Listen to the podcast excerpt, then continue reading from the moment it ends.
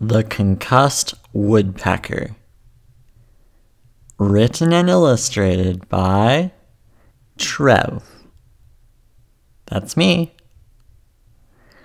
I put on a fresh pair of polka dot undies for this moment. Do you ever wonder if woodpeckers have serious brain injuries? Hashtag me too. They keep banging their heads against trees like no one's business. Bang, bang, bang, bang, bang, bang.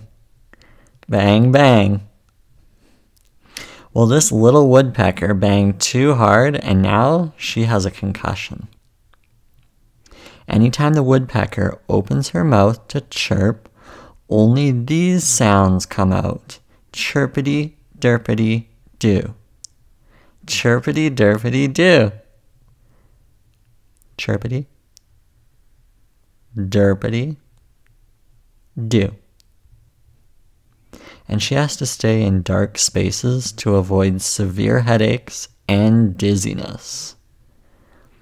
It's time to see Mr. Dr. Woodpecker for a solution. Mr. Dr. Woodpecker says woodpeckers whack their heads against trees with a force 10 times that of a concussion inducing football tackle. You whacked your head with double that force. The little woodpecker asked, With that kind of force, why do woodpeckers avoid concussions? Great question.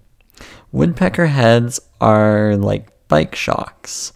The bones in a woodpecker's skull keep the brain comfortable while avoiding concussions. What should I do in the meantime to heal my concussion? Less banging. The end. Please be advised this story is not intended to medically advise those with concussion like symptoms. Please see a doctor immediately if you are experiencing symptoms related to brain trauma or other medical conditions. Trev lawyers are not responsible or liable for any head banging that may occur in the process of reading and watching The Concussed Woodpecker. Sports and recreational activities contribute to 21% of all traumatic brain injuries among American children and adolescents. Bang safely or don't bang at all. So, are you guys thinking Red Robin tonight? Or